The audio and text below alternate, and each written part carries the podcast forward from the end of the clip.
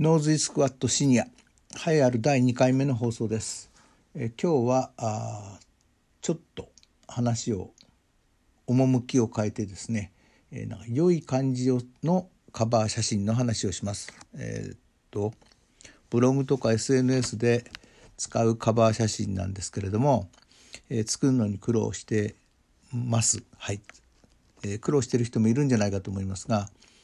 えこれをどうやってちょっとうまく作るかという話をします。えなおこの話はすでにブログにアップしてあるんで、まあ、そこの補足版みたいなあラジオ放送になります。えっ、とですねあのイラストレーターとかフォトショップを使うとうまく作れるってインターネットには書いてあるんですけどはっきり言ってうまく使えないんですね。でフリー素材っていうんですか、えー条件付きでフリーで使えますよというような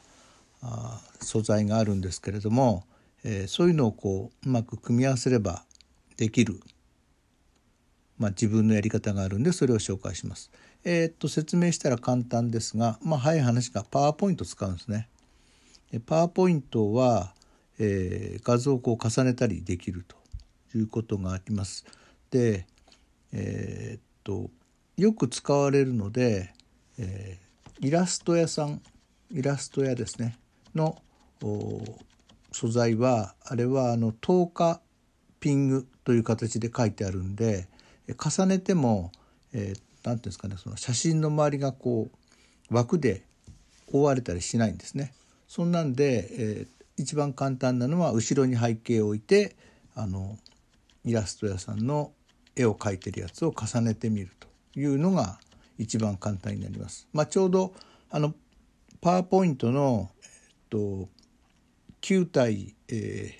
ー、16ですかあの比率がまあちょうど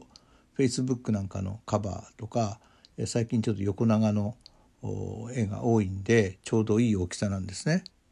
ところがですね重ねると両方の色が強すぎちゃって、えー、なんかちょっとこう締まりがないっていうかどこを見ていいのか分かんないような絵になっちゃうことがあるんです。でそれを解消するのがですね、え背景の絵をこうちょっとまず選択しといてでそこであの透明度をこう変えてやると前に貼った絵がこう綺麗に浮いて見えるんで、えー、そこで、えー、パワーポイントを調整してですねでそこからパワーポイントから絵を JPEG で吐き出してやるとまあ、ただそれだけなんですけども、えー、割に簡単にできて、えちょっといい感じの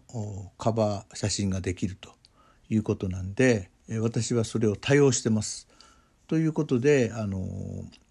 皆さんの中でもカバー写真にちょっと苦労されてる方がいるんでしたらこの方法をお勧めします。えー、今日はちょっとカミカミだったとこもありますがこの次はもうちょっとうまくしゃべりたいと思うんでよろしくお願いします。